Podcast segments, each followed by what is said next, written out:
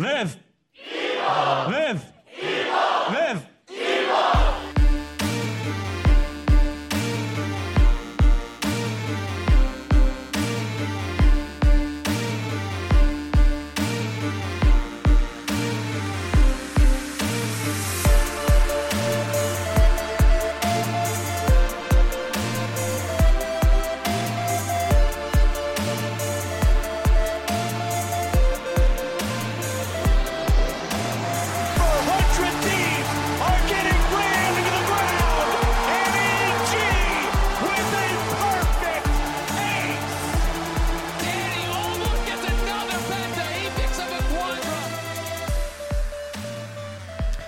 And welcome to a new episode of Live Evil Pod. My name is Prime LOL.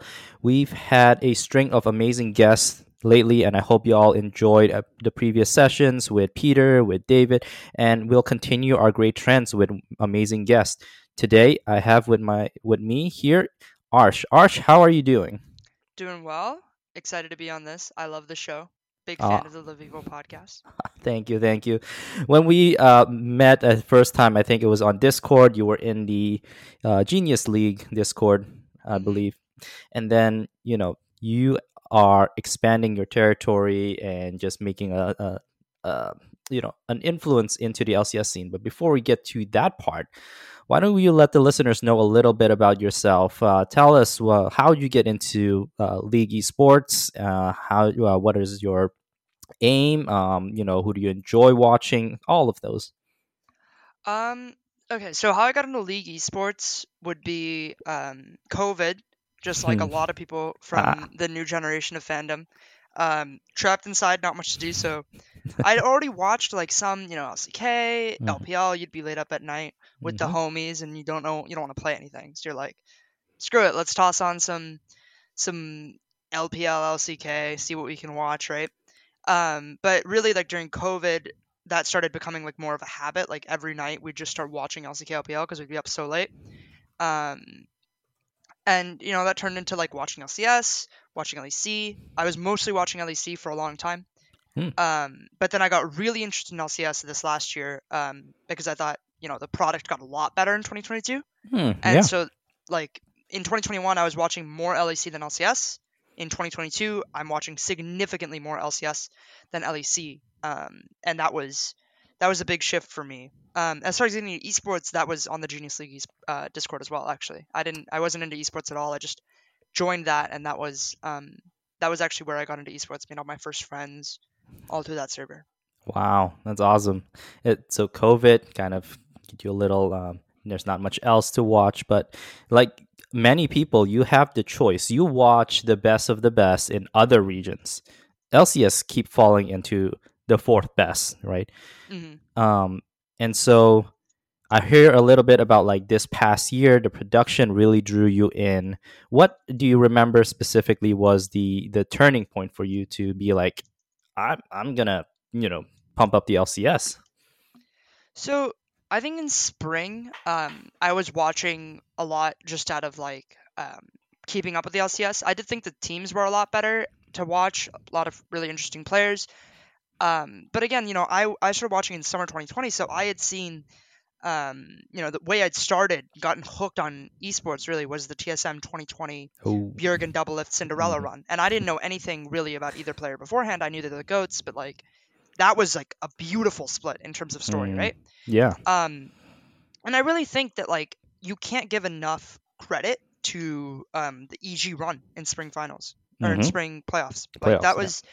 The way that EG made that run. And like you know, I know, I know there's some things like conversations that happened um, with off-season stuff too. Like there was a lot of importance placed on how EG like shook the world with that run.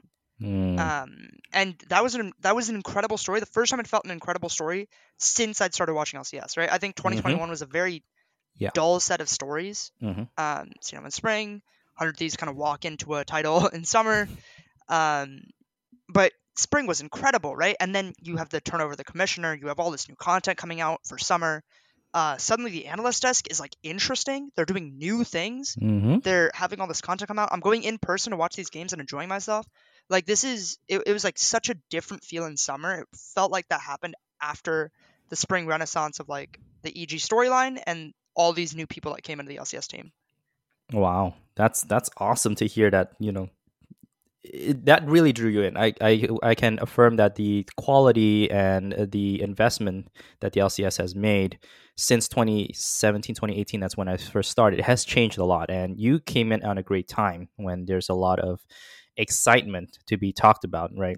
Overall, globally, you know, we, we're still lacking i don't i don't want to say lacking but um, we're still catching up in terms of competitiveness but Yeah. that's awesome to hear to to kind of see that those little things drew people in because all i'm hearing from my side is oh we're just st- stale it was going stale and probably that was your experience in 2021 too right Yeah, I think I think LCS stale would be the perfect word for it. Mm. It was stale, but if I, I can't take anyone seriously who says like 2022 summer was stale because they're just like they're just wrong. hmm You can say that about 2020 2022 spring for like for the most part until playoffs, sure, whatever. But summer being stale would is just complete delusion in my opinion. That was an incredible split. that was that was amazing all the way up to the playoffs. I know I got a lot to cheer for because that's when EG f- finally finished first place in in regular season split, and you know there was a lot of storylines too. I don't know where where people got that idea where it's still. So we're hoping, and maybe even through the influence that you're bringing in to uh, continue this momentum, continue this uh, growth in interest, and you know, you all came in at a great time.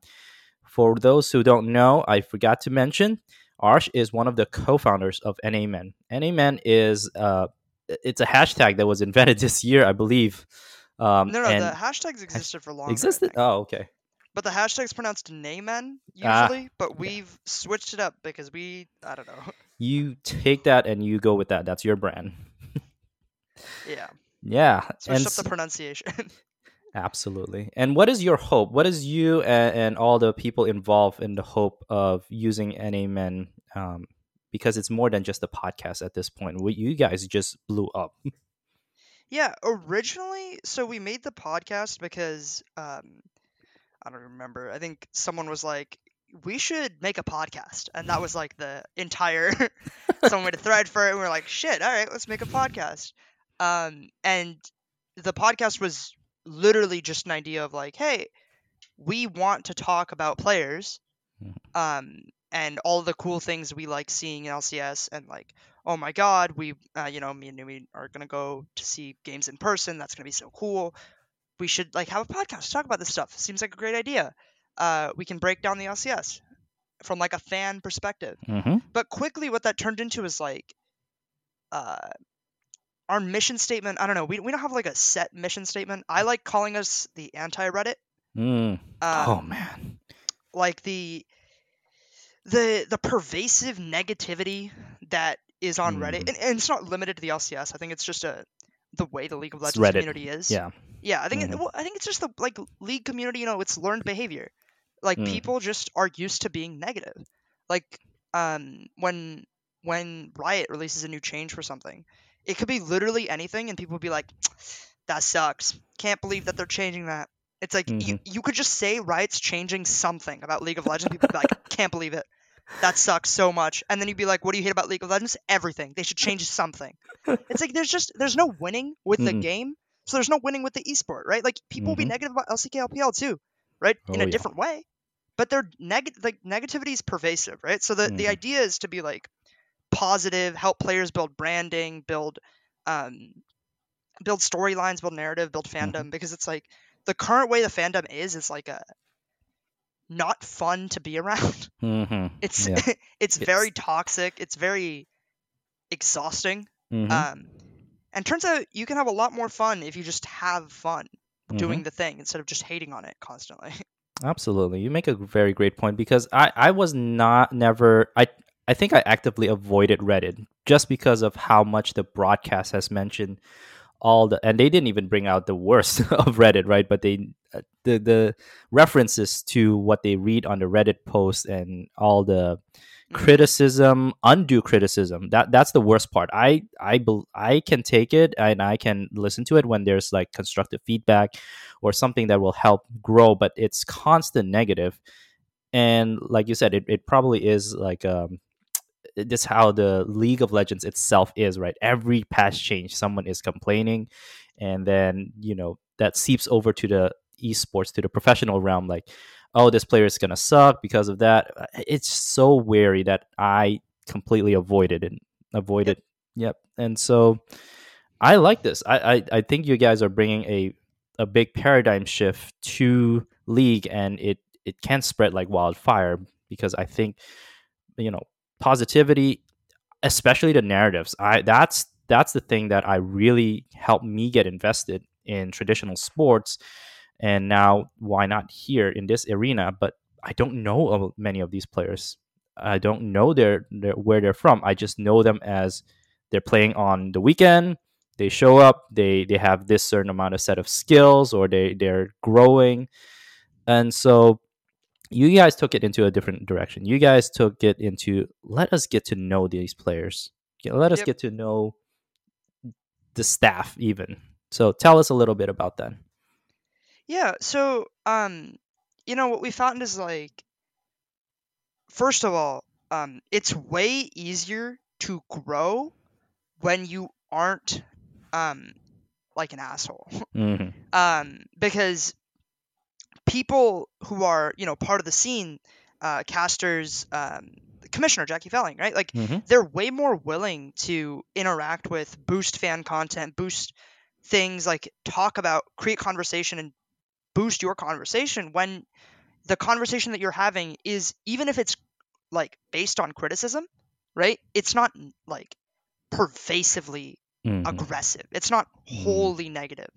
Um, it's criticism of a thing you love, and you make that clear, and you can get an audience with the people who you want to change things. So, like, um, very quickly, like uh, Jackie Felling is a great example. Like, she made a commitment to interact more with the community, hmm and like many of us have spoken on, like I've spoken on several occasions with her about specific things that uh, we like want to see, like things that we as fans want to see in the LCS, and I can say that those things have happened, Mm. like many of them, if not actually, I think all of the things I specifically talked about, right?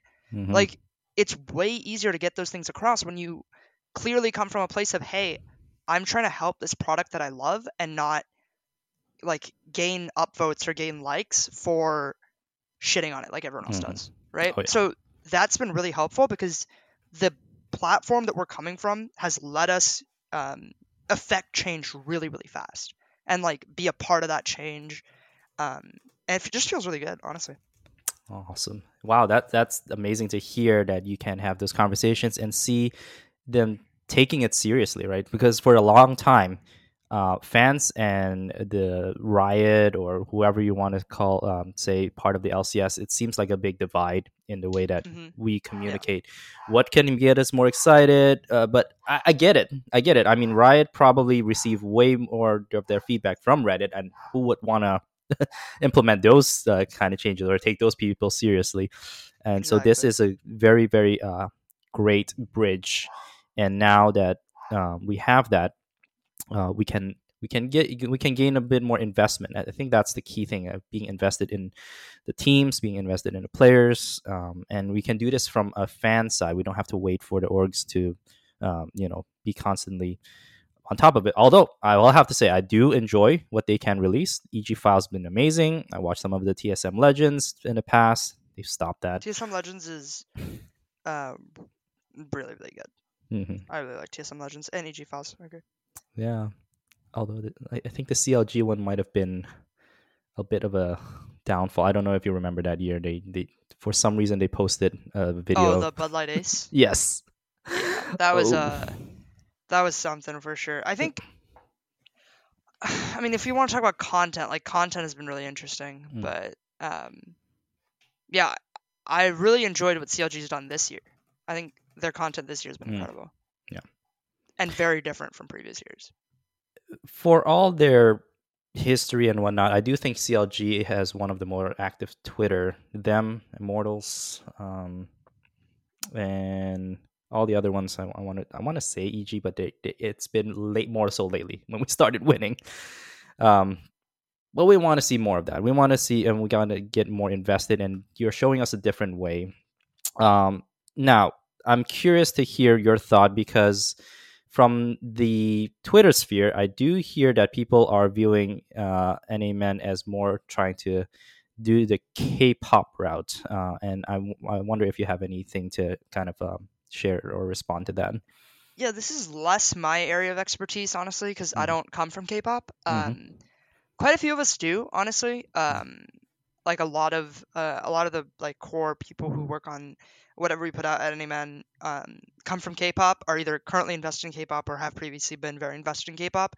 Um, the idea is like K-pop fandom appeals very like or not not appeals, but rather is more conducive um, to accepting a broader broader audience, right? Mhm. What that means is like because of the way that K-pop makes it very easy to get into K-pop, right? hmm Um, you can gain a lot of fans really fast. hmm And part of the problem with the League community is that it's very hard to be a fan of League of Legends. Yeah. And that means it's very hard to be a fan of professional League of Legends, right? Like, especially in America, um, Mhm. there's a whole meme of like, oh my god, you play League of Legends? Like, people who don't play League of Legends know, holy, sh- you play League of Legends? Oh my god, right? Like, hmm it's a, it's just a very hard community to get into. So the idea being like, if you make fandom accessible, if you, um, if you make the idea of like liking these players, of creating stories around them more accessible to fans, it's going to be a far more accessible product and it's going to be more successful, right? Because, like, hmm I mean, these things aren't always divided directly on gender lines, but like, there's a reason that like 99% or whatever, like, you know, not 99%, but like, whatever, a good It's majority, good majority. of Yeah. league esports fans are guys, which is not a Mhm. good thing, right? Like if you Mhm. just think about it, there's a big market of women out there, right? Women and people who feel alienated by the current way the community works, Mm, who could be fans that we're just not getting as viewers or as fans because the way it is right now is very boys clubby. It objectively is, right? Like that's that's how the esport is. right. Um, and as someone who's you know very progressive, very openly progressive, I've even felt that in terms of like, you know, you call it an SJW, all these kinds of things very quickly. Um, so making the community like it's it's a really basic concept, but it's something that people struggle to understand. It's like if you make the community more accepting, you actually grow the community, Yeah. and that's the core idea with the K-pop stuff. But they'd be able to explain it much better. But I think just that idea is what I love about this um, esports itself. Because coming in, this was my my thought was this was less exclusive like more traditional sports was. But even then, there is a barrier. You're right about that. It, it's because we only see men. I mean. Uh, or boys playing in the professional yeah, realm would be more accurate for sure. yeah they are yeah they're much younger than i am i can tell that um but now we we we we have great people. I mean our my co-host and also you know part of the NAmen crew andrea.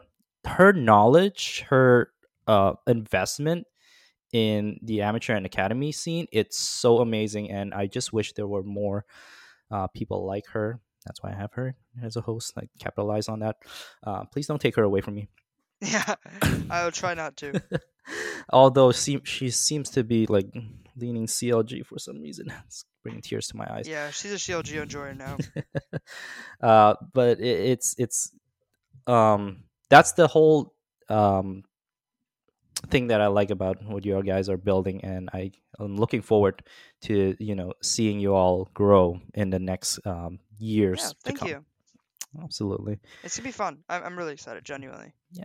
And how about for yourself? What was your um, hope? You know, I, I think you you mentioned you just got into it, but from the get go, you seem like you want you are invested and you want to see the LCS grow. Uh, what would what is what would be kind of like your personal vision as far as how, how you can impact that? The LCS specifically. Mm-hmm. Um, I personally like. I want to work at an org. Like, I want to start Mhm. doing stuff like, um, working on marketing, socials, like team. Like, there's these things which are ingrained barriers to either like you know getting more like for example like getting more uh, female players Mhm. at the top level of um, league right like there's a reason that that doesn't exist and those are endemic problems to the the system right like Mhm. working to sort of get rid of those barriers over time um, as someone who's very politically minded like that seems really interesting to me Mhm. like those kinds of things where i feel like i'm an expert where i can i can actually work to do something that other people maybe can't do or don't like don't care to do uh, those things are like what i really want to work on like trying to change the problems that are endemic to the space i guess Mhm. Oh yeah, that.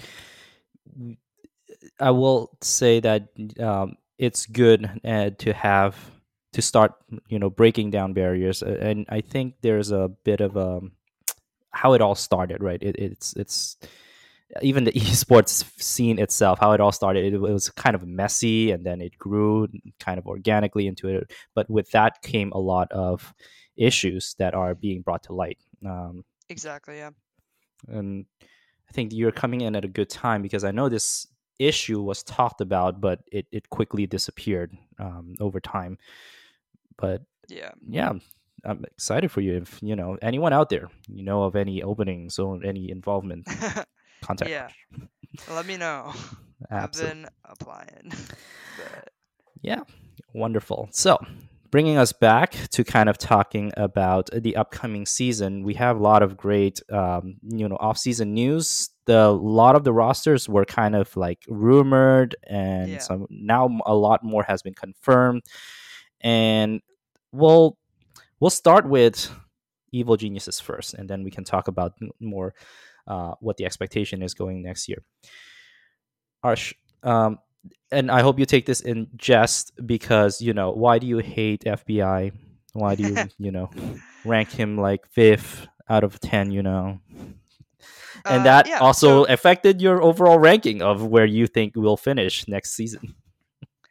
I think as someone who was a huge fan of EG um, in spring and summer uh, of of 2022, it hurt me a lot seeing the direction that EG's taken with their roster because I personally don't think that it's super strong. I don't think that it's in line with the roster philosophy that Mm, won spring, right? I don't think that this is the way that you stay on the road where JoJo and Danny and Inspired, like that that roster, JoJo, uh, Impact, Inspired, JoJo, Danny, Vulcan, right? Like mhm, the way that roster is stylistically, very flexible, very powerful. Every role can get attention. Every role can solo carry the game. Like Vulcan can solo carry the game, and he showed that off, right? Like yeah, mhm, that is incredible. That is a skill that like does not often show up. And the reason Vulcan can solo carry the game is because Danny can support him, or Danny can solo carry the game, mhm, right? Yeah. Jojo can support Inspired, or Inspired can support Jojo, right? Impact can play Renekton, or he can play Shen. Like these are very, very important things about how this roster worked. They were dynamic, they were powerful, but they've brought in two rocks. And I don't mean rocks as in like players that'll drag them down, but Mhm. rather rocks as in players that are unchanging, unmoving, mm, right? Uh, and that can be fine. Like I'd argue Mhm. that Impact's play throughout 2022 was uh, kind of like a rock, right? He Mhm. he could play a carry if he wanted to, and you know Rigby actually alluded to that in a recent stream of his, like that you know they had some problems integrating um, Impact's carry play because JoJo wasn't as flexible mhm, um, to like facilitate that. But like Impact was less dynamic than the rest of the roster generally, and that's fine. Ssumday is a decent replacement for Impact. Um, my problem is that a the top lane pool has gotten much stronger. mm, Um, Yeah. So no longer, I think, is Ssumday just like able to cleanly stay fine against everyone, um, which was like kind of his identity, right? Like, oh, it's Ssumday he'll be fine. Um, I don't think that really can happen anymore because you have players like Summit back in the LCS, and I think Fudge has been leveling up really well, right? Like I think players that can expose Ssumday are very very scary for this team, and then you have FBI who had a really imp- unimpressive 2022 mm, and maybe he kicks back into gear with Vulcan, right? Um, starts getting together the stuff that we saw in 2021, the carry performances we saw from FBI then. But I would rather, or I find myself leaning on the side that EG is going to struggle at least in spring, um, because I think that the two players they've brought in are the two roles which have gotten inimitably stronger this Mm. this offseason, right? And that that's really important.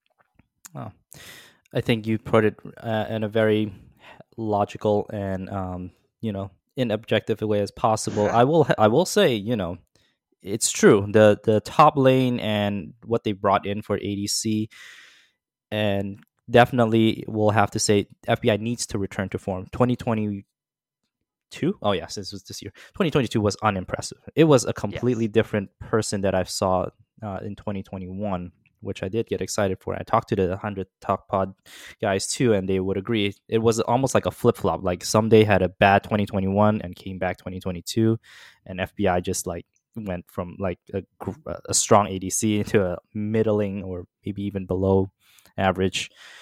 My contention was he needed a different support than who he and maybe. Yes. maybe that gives him but to your point um and it's funny to see say this because um the, the, the- i would think you know he's still part of the uh, younger crowd but maybe not so much. How League esports just passed me by so quickly. Um it's we we've seen amazing adcs and how they adapt and fbi may just be a one that may be a little bit more meta dependent Yeah. um, and so to your point that wasn't what eg was in in la- uh, this past season. They were dynamic they adjusted they were very uh, capable of um, growing as uh, as the weeks go by and Ssumday and fbi are more the you know very steady very steady 100 thieves was steady throughout um, Yeah, for sure. That would that would be exactly how I'd characterize them as fine, which is why um, many people might know me. I was a 100 Thieves doomer the entire the entirety of especially summer. I said like really unimpressed with this team, really not happy with how they play, um, because it's kind of the opposite of what I like in a team, right? I like Mhm. dynamic, um, dynamic, flexible teams, and that was not 100 Thieves. Uh, 100 Thieves would win games by Closer just putting the team on his back mm, and pulling um, a card out of a hat, right? Like that is not good play. And I think that kind of got exposed at Worlds, and you can say C9 got exposed at Worlds too, but um, one of their competition was much stiffer than the others. And I think it's pretty fair to say that 100 Thieves massively underperformed expectations in summer. I think looking back, you can definitely say that now, right? mhm. yeah Narrowly beating a EG with a substitute ADC hmm for their star ADC, superstar ADC. Um, going five games against them, barely clutching it out, is not a good sign. And getting 3 0 in finals is not a good sign. oh my gosh then we get to see the supposed free win for na not happening first day of groups or is it second day of groups Yeah, exactly, right? Like, there's, I think it's pretty fair to say that, because, you know, I've talked to some of the 100 Thieves guys Mhm. now, like some of the fans, they've come around to not, uh, not hating me as much. and uh, like I- I mean I I show them my tweets from whatever back at the beginning of summer or whatever, right? And uh, I got hate for those then, and I say, is this not exactly how they lost in summer, right? Like, Mhm. is this not exactly what you'd say their weaknesses were looking back? And I mean, those are right. Like that is exactly how 100 Thieves lost. That's exactly what ended up being their undoing, which is why I am so excited for their 2023 roster. Ah man, that's let's. I think that's. uh Let's wrap up the EG, then we'll segue into the rest of what you are Yes. pr- predicting. So, fifth place is this your final? Like after you know all is said and done, spring and summer, they'll finish fifth. So this is that Mhm. power ranking that I did was end of spring. Mm, But what I said before I did the power rankings, and I stand by this, is you can give me any order of the top five. Um, and the top five, everyone should agree, should be Fly, TL, 100 Thieves, um, EG, and C9. Mhm. Give any order of those five teams, and it is completely defensible. mhm. I can't really make a good argument against anyone who puts EG first, C9 first, 100 Thieves first. Um, like, really, like, I think by the end of spring, any of these teams could be in any order in the top five. So it's pretty hard to like it's hard for me to like sit here and like constantly you know like no I Mhm. really think that EG will be significantly worse than whoever I had in fourth place. I think C9. Mhm. Um, like Oh. because I don't right. Like I, Mhm. I think EG It's- will be like slightly worse. Mhm. Like maybe that's my bet. Right. Mm. Like that's uh, it's like one percent, two percent difference between all five of these teams right now. The way it's looking to me. Yeah. Um, but that could change game one. Maybe out the gate, like Dignitas is just insane. Golden Guardians is just crazy. Like genuinely, I think every team in the LCS has some solid potential. well, just say eight out of ten. okay. I would say nine out of ten. Nine out of ten. Okay. I can. I can. I can see that. After I, I don't want to like specifically talk about the one out of ten Mhm. because I have a good friend on that team, a couple good friends on that team. But I will say that um, Immortals just announced that they picked up Dios and Draxer.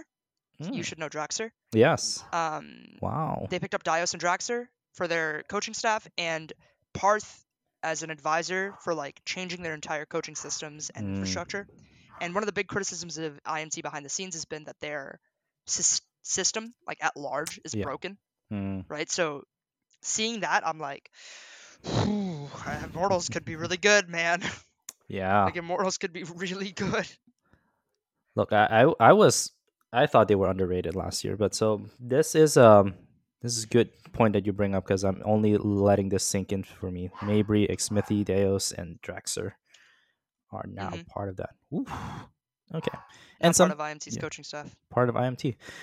Um, so with that said, I think uh, there's a lot of excitement for the other four teams that we didn't talk about because of the major roster changes that they've made, and I get it. I get it why that feels like you know they have they can probably if, if theoretically on paper if everything hits, these are uh, going to be the teams that we think are making worlds or at least winning one of the splits. And so in your power ranking, um, I'm surprised. You you have C9 fourth or, you know, close to fourth. Yep. Uh, and many people would argue that they would be top three because they've only made one change out of the five players, right? Yeah. Um, yeah, let's let's work the up our work our way up. Fourth place, C nine. How? What, what's your thought on this? How did you come to this? Um, you know. Uh, so I yeah. mentioned that I was a an EG fan for Mhm. spring and summer, which is true, but I was an EG fan secondarily. I Mm. was a C9 fan all year. I'm an LS enjoyer. I like LS's content. Um, Mm. some of the things he says are a little bit, uh, a lot of things he says are a little bit out there, but you know, I, I've seen his story. Um, before I even like started watching professional league, I actually Mm. watched a, an interview on doc, with Dr. K by Mm. him, and Mm. I mean, it's really really hard to hate somebody when you know uh, what they've been through, and what he has been through is absolutely insane. yeah. And you know, like since then, I've been a fan of his as a person. hmm So seeing him come into C9, I was very excited for the roster. I was sad that he had to leave, um, Mhm. but I'm still a huge fan of Fudge, Blaber, Berserker, especially. Every time I talk to Berserker, he is a complete treat. Hmm. He's such a just a such a nice, smiley guy. Zven is also great. Like this this roster, I genuinely like these players. I don't know Diplex very well, Hmm. um, and but like genuinely, like these players, I have great personalities, are really talented players. I genuinely believe they're really good. What you'll notice is that my average ranking for C9 as individual players, um, other than Diplex, is pretty high. Mhm. Uh, I think Berserker is top two in Yeah. the league in his role. I think Fudge is actually top two. I think Mhm. Blaber um, Oh on man. his like when he's on, which Mhm. is most of the time, especially in playoffs, Blaber is on. This this last year, by the way, quick tangent. Mhm. Blaber in 2022 was doing things that I've never seen Blaber do before, Oh. and no one's really talking about it because the year was so crazy. But Mhm. the things that Blaber did, especially on Wukong, were not allowed. Mhm. I don't see that from LCKLPL. And there's a reason that Blabber is the only like North American jungler that gets true respect from every Yeah. other region. Right? Mhm. Like he is feared by other regions. And there's a good reason for that. Why do I have C9 so low? Because they did not get worse. Honestly. If anything, they got better with Diplex. It just doesn't Hmm. matter because the three teams I have above them, I think, are just way too good. And that really sucks because I, honestly, I think I've 100 Thieves and C9 are about the same. I'm just Mhm. honestly biased towards 100 Thieves. So I, I could take them either way. Mm. but um, I think they're actually just equivalent. So I would say that the real reason is that TL and Fly I think are just stronger. I don't think C9 got weaker. I Mm. genuinely don't. I think they got stronger. It's just you can't like TL and Fly are so strong. Oh my gosh. Uh, and, and well, we'll definitely get to talk about them because uh, I know a lot of our listeners and a lot of our uh, NA fans may not watch other regions, and you and I are going to gush out about like why that roster is insane. But Yeah. uh, to your point, Blaber is definitely someone that you know, no matter he can even be in LCK and LPL, and he will just be on par, right, with some of the Yep. big names. And I I believe believe that. I definitely believe that. You know, he's proven himself. Um, and I'm, I'm maybe off air we can talk a little bit about what you've seen uh, more from Blaber because I saw, you know, him just trying to carry C9 in throughout spring, and you know, it's been Yeah, just generally it, the way he plays is incredible. hmm And so next we have a little bit of uh, Hundred Thieves bias here. We brought back two old uh, legends. They're probably going to be LCS Hall of Famers if there if such thing is. uh, Probably they are the LCS Hall of Fame. they are. They're also the boomers of LCS. Um, Bjergsen and Doublelift, for those who don't know, has joined the Thieves and um, bringing back some of their old TSM magic together. Um, Closer decided to stay, and then they brought in two young talent in Busio and Tenacity. Tenacity should not be a stranger to everyone. He was there in the active roster, though he didn't get a chance to play because of how some they played in 2022. What are your thoughts about them since viewers who only follow the LCS hasn't gotten the chance to see these two names? And we'll talk about the others too.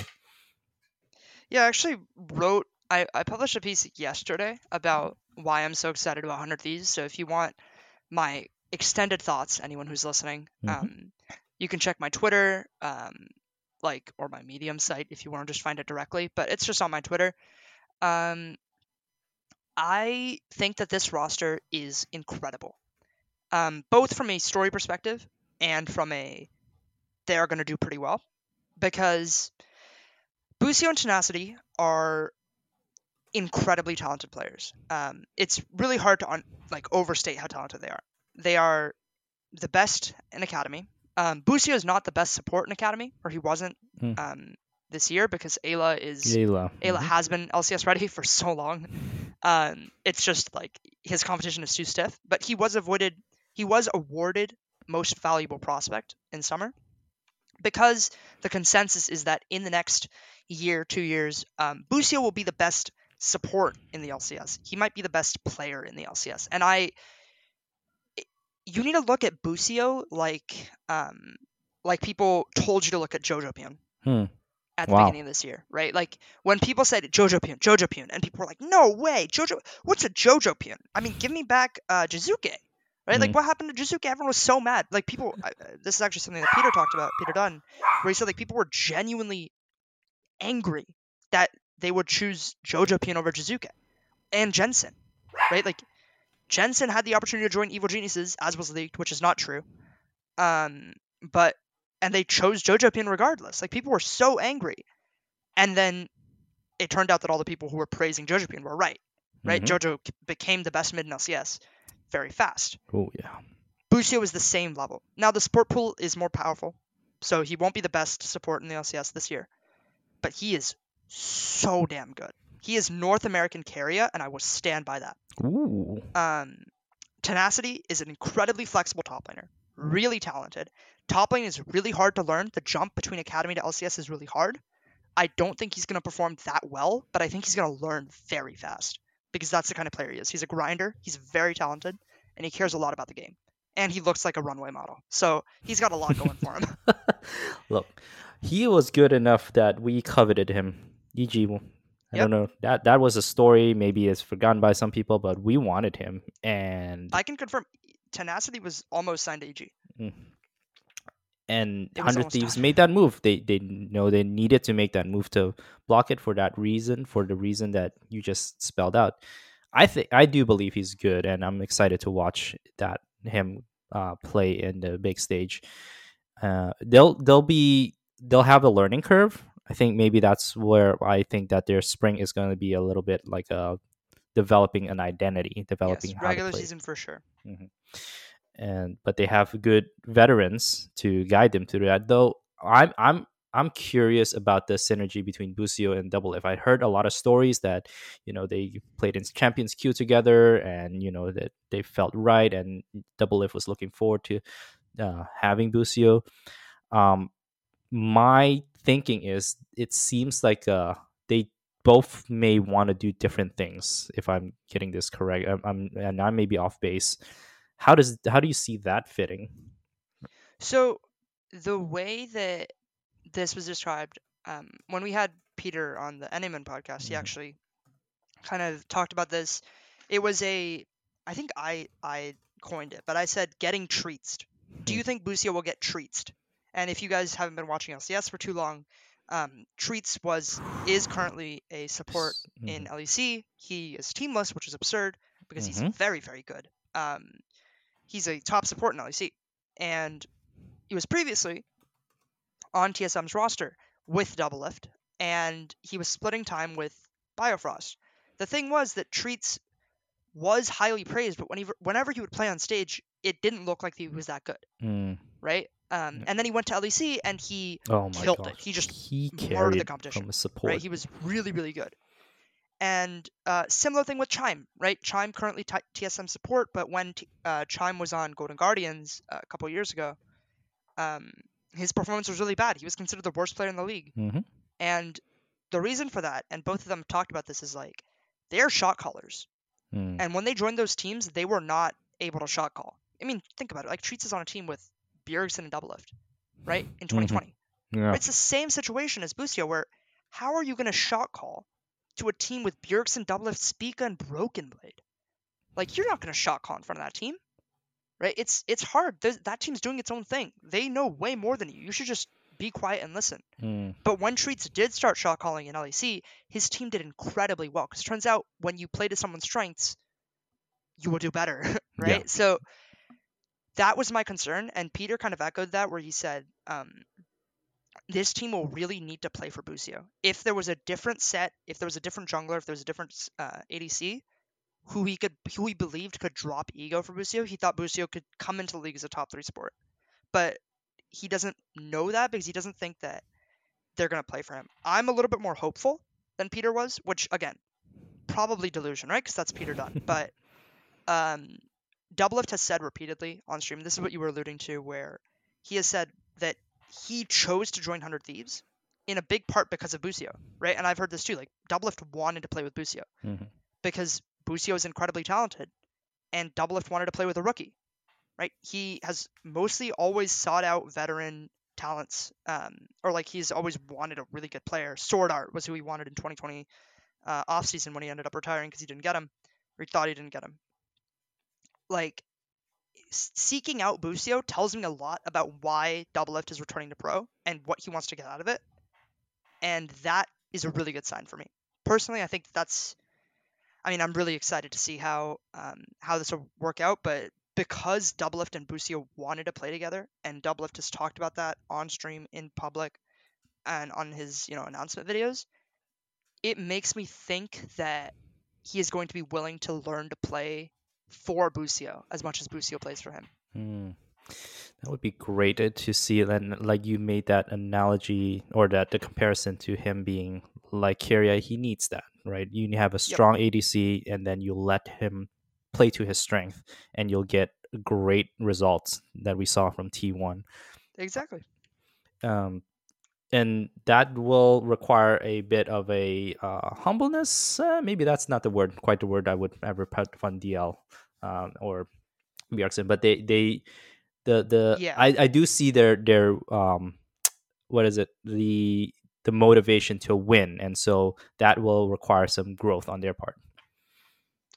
Yeah, I think that humility for Mm. players like that can be hard, but you're right. They want to win. They're hardcore Korean boot camping right now. Hmm. Um, and they're streaming every game. It's the team says that they're getting along incredibly well, and they're very open with the fact that they're struggling right now, right? Which I think Mm. is a really good thing. Yeah, You never want a team to go there and be like, "Doing great, it's fine. it's going good." Gonna Yeah. have some Korean fried chicken afterwards. We're good. No. Yeah, exactly.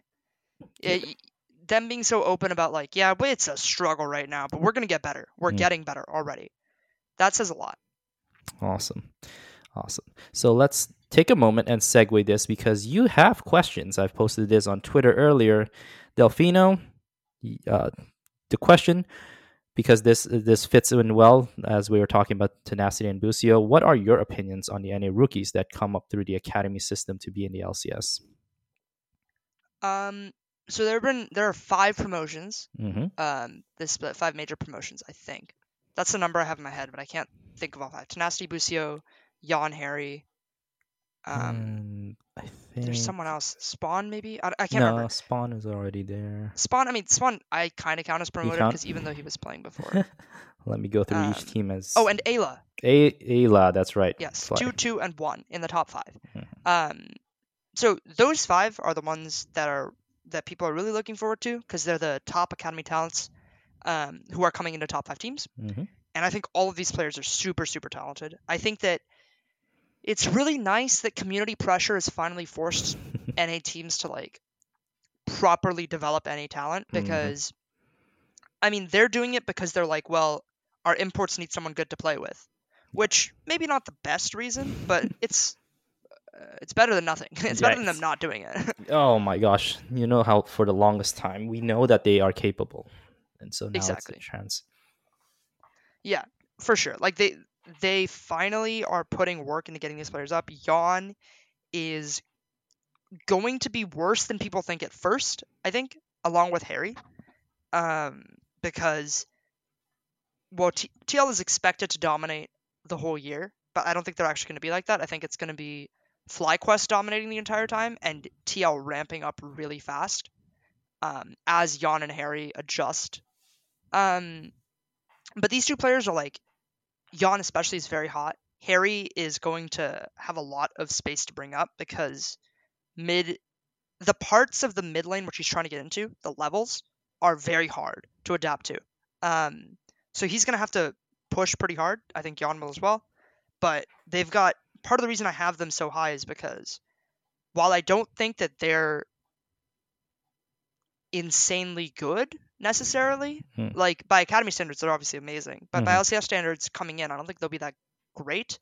But you have to recognize that Haeri is learning from Pyosik Mm-hmm. and Yeon is learning from CoreJJ. like that is those are like great people to learn your roles with. You know what I mean? Mhm. Like if you if you're getting adjusted, if you're trying to ramp up these two rookies, um, and you need a support for a young ADC, give him CoreJJ. Yeah, that'll be good. I think. Right, like- man. It's it's the best position you could be in. That's why those two are exciting. I already talked about Tenacity and Busio. Eyla is Eyla is very good. There's not really two ways around it. Eyla Mhm. is very good. He should be a top three sport in LCS at the beginning of the split. I think by the end of spring, I expect Busio to surpass him, or I want Busio to surpass him. one of the two.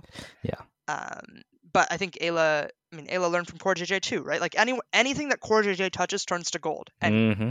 that is Yeon and Eyla right now. So I'm, I'm that's why you should just trust those two off the cuff, right? Oh yeah, I'm definitely excited for uh, for them. And we've seen Eyla on at- on the LCS stage Exactly, uh, yeah. supporting Hans Sama, and we know he's ready. Now it's just time for Bradley. Bradley, come on, getting him there. To your point, where they're making strides, and thank God they're finally making strides into recognizing that we have talent. We have. Um, I think the our our system can improve. Of course, the from you know amateur to academy to the LCS system can improve, but uh, finally we're gonna see some amazing uh, names that we've only heard about. But this 2023 is gonna be exciting for that. Thank you so much for that question, uh, Delfino, and you'll find Arsh's link in the show notes as well. I'll link it in there. People can read up more on your thoughts about Hundred Thieves. Um, um, you're getting me excited. It, it's my Yeah. secondary fan role. I, I will say Hundred Thieves because uh, 2021 was an exciting year for them, and I got invested in that part. Um, let's move on then. Now we're talking about our top three. Um, who do you have next in third place? Third place, I believe I had um, Third place was Hundred Thieves, right? Oh yes, that's right. You're splitting between Hundred Thieves and And C9. C9, Third, right, fourth. sorry. Like So, C9 could be third, top fourth. two. Yeah, Top two. top two. Second place is Team Liquid. Mm.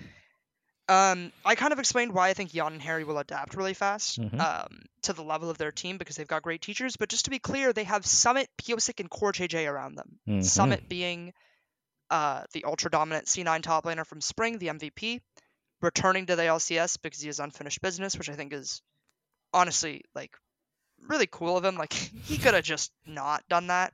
and I'm gonna be this is something that I've wanted to mention for a while, but like in these top teams, the Korean imports that people think have just received like insane amounts of money to come to the LCS, that is not accurate Mm-mm. from everything I know and from everything you know other people have talked about this too this is not like me leaking anything or breaking anything but Mhm. like these players are not receiving insane amounts of money to come over here the players who are coming are choosing to come over Mhm. prince for example who we'll talk about later flyquest was not the all pro adc from korea's only offer and it was certainly not his highest paying not even close Mm. uh, an order of magnitude even right like Mhm. these players are choosing to come here and that's kind of like why i respect summit coming back even though he left under such stormy Wow, yeah. circumstances Mhm. uh, i do respect that he's come back to try and uh, redeem himself i think part of the big problem and rigby mentioned this too in the same translated post that if you want to see rigby's thoughts by the way check out um, church of danny on twitter Oh. uh, posted a full translated thing of the entire stream talking about every single team from the perspective of Rigby, who is a very intelligent coach. Um, it was taken down from Reddit because Reddit doesn't like good content. Right. Right. Ugh. So, yeah, r slash League of Legends just hates cool stuff. So instead, you'll have to go to her Twitter for it. But Mhm. it's genuinely like a like a really incredible thing to read.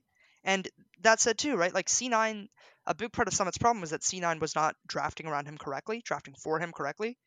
And uh, this is like for many intents and purposes with Pyosik and CoreJJ, this is a majority team that has played in the LCK, and that gives Summit a lot more advantage because he plays like an LCK player, right? And he plays best when he's played for like an LCK top laner, like an LCK top lane carry. So if they understand how to play for him, draft for him, all those things, Summit is going to be really good. Pyosik is the world champion. I don't think I need to uh, expand on that at all. And in the support position, they have the greatest support to ever touch this region. So the champion. I think this team is pretty stacked. My word, uh, you described everything that I thought of from this team because you know they've we've we get to see if you watch Worlds, you get to see how uh, crucial Pyosik was for DRX in their uh, championship. I mean, the all the others Mhm. did great too, and then they continue to um, you know bring in both Haeri and Yeon, which I was very excited to see what they can do. Summit, very interesting, is I think he's the f- first returning import that it might I might I might be wrong th- in the like history, but he's like did that right, didn't he? uh where was he before? He might have been Santorin did NA, then went back to EU, then came back to NA. I, again, I started watching in 2020, so this is just Mhm. this is not my realm of expertise. but uh this will make all the TLVC9 games super hype when we get Yes. four of them this year. At least four of them. At least four, yes. Well, Eh. probably. I think at least five because of lock-in. Assuming Oh, that's right. happening. Right. Ah, Not that I know. I don't Mhm. know if lock-in is happening. Yeah. Nobody knows. I I couldn't get leaks because as far as I know, not even like the casting talent knows, Knows- lock-in is happening right now. hmm So I wouldn't have leaks even if like you know. Right. A lot. Uh, uh, it's a we're we're waiting in anticipation. I, I thought the lock in was a very good. Um, you know, it was a very good. I, I would want it back, but I also know that they're making a lot of changes. Um, we'll Yeah, kind of see what those changes, where those changes go. I have separate thoughts on that. and I've talked with in the previous pod. Um, so yeah, uh, this is a full Korean team as far as the players go. They all are able to communicate well. Um, I call them Team Soju. You know, liquid Korean liquid. Okay, beside the yeah. point. Um, they really. Um, I mean, I, this thing I appreciate about Team Liquid. They go hard and they go make sure that they need to come back from uh, what otherwise was a very disappointing 2022 finish uh, with all the talents that they brought in, and they really went hard. And not to mention, they brought in Marin, the coach, for coach. Yes. Um, so, man, the, if the, everything clicks and everything hits, which I can't expect anything less from you know the names that we already mentioned, this team should be in the conversation for top two. Yes. Always, I think. Yeah. Then the only reason, like, it's really hard for me to accept that this team would be above FlyQuest, though. Mm-hmm. I think Yeah. it, it, they are the cleanest number two. Mm-hmm. um, because you know there's these weaknesses that C9 and Thieves have. There's this lack of growth for C9 and uh, EG. Mhm. They didn't level up in the same way, whereas the other teams really leveled up. Mm-hmm. Um, FlyQuest has, uh, if I'm remembering correctly, Impact, Speak of VicLa, Prince, Eyla. yeah. Which, if you don't watch LCS, three of those names should be unfamiliar. Um, Impact and Spica, everyone will know. Impact should do really well on this team because Spica has played with Broken Blade before, Mhm. and uh, a big part of like the thing that people have criticized Impact for late, of late is like having a really good carry pool but not using it. Uh, but Spica can definitely play towards that. VicLa has played with the Korean carries, has played against the like the Nagaris of the world. You know, like he's he's played against Zeus. Like this is these are players that understand fundamentally how to let Impact be both the carry and the tank for the team, which I think is a big thing about Impact that EG couldn't really unlock. Spica is really good. I have no other way of like Spica is so disrespected because his 2022 was not great because of the team that he had around him. But the way that this guy played is genuinely unreal. All split. He is so good as a player. Everyone in the league knows it. Um, everyone in the league knew that he was trapped on TSM, and he was very sought after for a reason. This player is really insane. Um, and his mid laner and ADC are going to make the game very easy for him. So VicLa, VicLa. Oh, do you know what team VicLa played on? Uh, he played on uh, KT, KT. KT Rolster. Right. KT Rolster. So VicLa is in the class of Clozer with a Z, the mid laner from Korea, who Mhm. um, very controversially was subbing in for Faker for a while. Um, and Zeka, who's a name that uh, you guys might know. right? He came up around the same time as them. This is something that Chronicler mentioned, and I have stuck to because it's a very cool thought that Zeka and VicLa came up together. So VicLa's pretty good. Mhm. And Prince, uh, if you don't watch LCK, was supposed to make Worlds. People thought he would. Then Mhm. this quirky team called DRX stole it away from them. They didn't do much with that World spot though. Right? Uh, Man. so Sandbox was supposed to make Worlds Mhm. because people really nobody thought like that highly of Sandbox other than well Clozer with a Z. I think Clozer was on Sandbox if I'm Yeah, he is. wrong. He Yeah. was. He was. Clozer- So. Clozer and Prince were really insane for this roster. Mhm. uh, and people thought that Prince would just carry the roster to Worlds because Prince was an All Pro ADC. People thought like, hey, it's Ruler, who's the goat, right? And then it's Prince. Prince is truly like, I mean, it sounds like a pun because it's like Ruler and his Prince, but like seriously, it was like that. It was like Prince is literally just Ruler but younger and learning.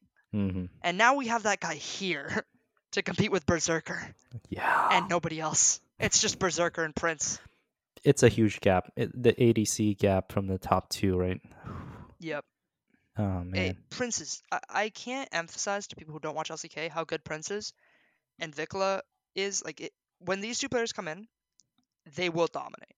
Mhm. Um, actually, side note, same Rigby thing. Rigby mentioned that he expects JoJo to still be the best mid in the LCS because JoJo learns the level of his opponents, which is why he did so well at Worlds. Mhm. So he actually thinks JoJo will learn from VicLa and pass both VicLa and Gori, which I would love to see. I have That- JoJo second because I thought that JoJo would learn from VicLa, still be worse. Rigby thinks that JoJo will learn from VicLa and be better, which I was like, that'd be wild. If we had a, if JoJo got that good, I, um, you know, I've I've been saying that, like JoJo for me is like a North American Caps. Mhm. where he just Yeah. levels up constantly, and everyone goes, "Oh, okay, yeah, no, that's that's JoJo. Oh, that that yep, caps." Yep." Man, that would be exciting to hear, uh, not just for EG, but the whole LCS region in general. Can you imagine like an LCS All Star team, right? And it's going to be hard to pick between like Blaber and Spica, but for now, I'll probably pick Blaber. But hmm can't convince me that Spica doesn't deserve it. He's that yes. good.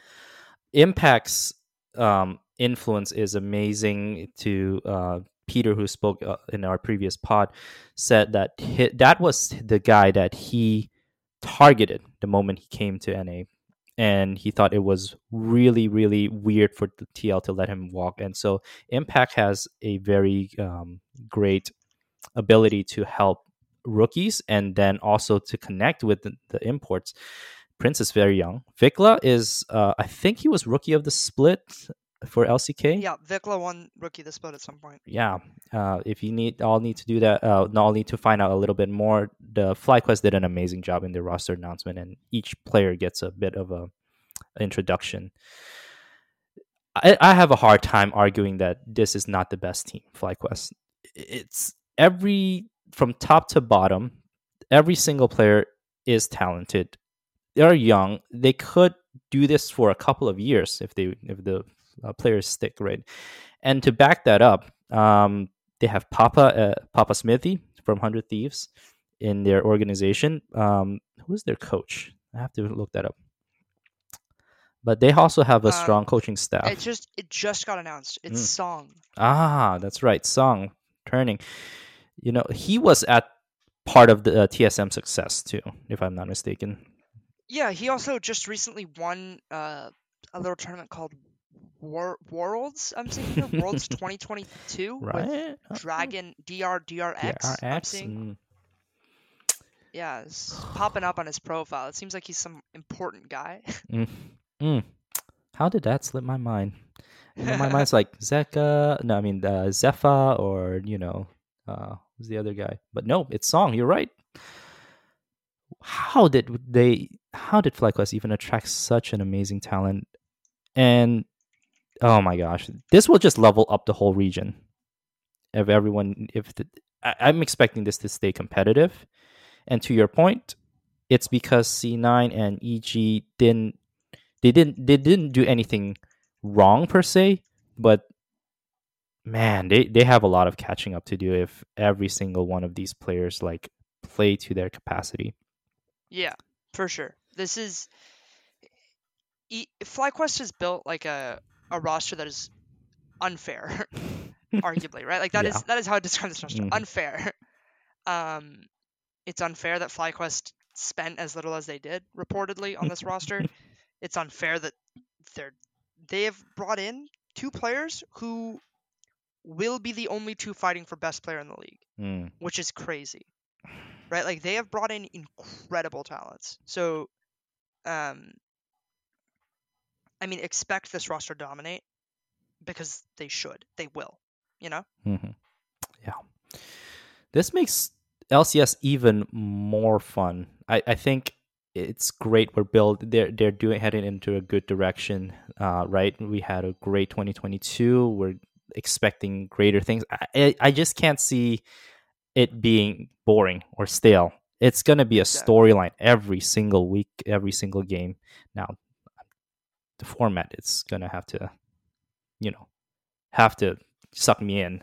I'm just wondering how I'm gonna spend my weekdays watching that. But outside of that, though, um, I'm excited. You got me pumped up. Arsh, thank you so much for just taking your time and uh, taking your time to walk us through what you're looking forward to in 2023. Uh, I'm excited for your future. There's a question for you from the Discord, from our, your very own Discord, asking you, where do you see yourself in five years? In five years, um, ooh, I would say in five years I want to be, um, I want to be doing what I was talking about. I want to Mhm. be in charge of, like, I don't even know what the job would be. I want to just be doing this, except ideally on the corporate side. I don't I mean, I love making content right now, but in five years, you know, I'll be graduated. I'll be doing other Mhm. things, and I want to be ideally on the business side of exactly the progressive DNI, um, diversity and inclusion. For those people who don't know what that means, Yeah. like side of things, like eh, working on the holistic business, but also like having the knowledge of those problems and Mhm. those things that I want to fix to help the space, um, because you can do both. You know what I mean? Mhm. It doesn't have to be its own thing that we work on. Yep. You can incorporate it to actually like while you're making new systems and all these Mm. things. I'm excited. Yeah, I'm excited. I'm hoping sending positive vibes. I want to see you there because I think you have great ideas and will bring much needed growth um, in this field. Uh, so thank you, Bob Ace, for that question. I think Elaine asked you to gas up JoJo Spired. I think you did a great job with that I, with yeah, JoJo—they're—they're just the best. I actually the only reason I don't have, I think EG won so much because JoJo and Inspired were just so much better than everyone else, and Yeah. now they're only a little bit better than every other mid jungle, Mm, which I think is gonna hurt EG because they can no longer just cheat code. Hey, um, oh no, we're losing the game. JoJo Inspired special attack. You know what I mean? You're not getting that flash swing, flash in for Yeah, the I, Dragons. I mean maybe you are, but like okay. now VicLa can do that too. You know what I mean? yes. Uh it's it's exciting when the competition is close. I, I can't ask for it any other way. Of course, that means we have a lot to cut out for us to defend our title. Well, Yes. in conclusion to that, Arsh, why don't you let our listeners know where they can connect with you? What do you have upcoming during this short off season? Because January is around the corner, and if lock-in is happening, it's going to happen very soon. Yeah, and they have the weekend like new Rift Rival or whatever, Mm. like the new whatever event it was. I don't even remember the name, but that's gonna happen soon. So for the uh for all this stuff, you can find me on Twitter, arshgoyl13. Um, you can find NAmen on Twitter, NAmen Central. Um, but yeah, you know, you can check out our Discord. It's pinned on the NAmen Central Twitter. We have launched LCS Profiles, which is a website where you can go and you can see um, profiles of as many LCS players as we can get. We're DMing them. If you are listening to this and you're an LCS player or you know LCS players, you could work at a team or something, message me or check the site out. Check the site out and then message me if you want to have players added there. Uh, LCSprofiles.com. It's a really cool project. We can finally build narrative and Mhm. personalities for these players. Oh, um, but yeah, that's that's something we're, we're working on some really cool stuff. So Yeah. check us out there. much needed. I have to say that website. If you haven't gotten a chance to check it out, it will be in the show notes as well. I'll be pumping it throughout Twitter. This is what we needed for the longest time, and I'm glad it found its way. Yeah, it was actually made by Andrea, Yep, co-host of this show.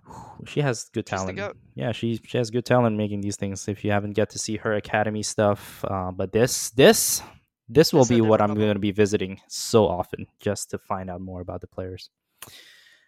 Well, thank you so much. This has been an amazing show. And listeners, until next time, live evil.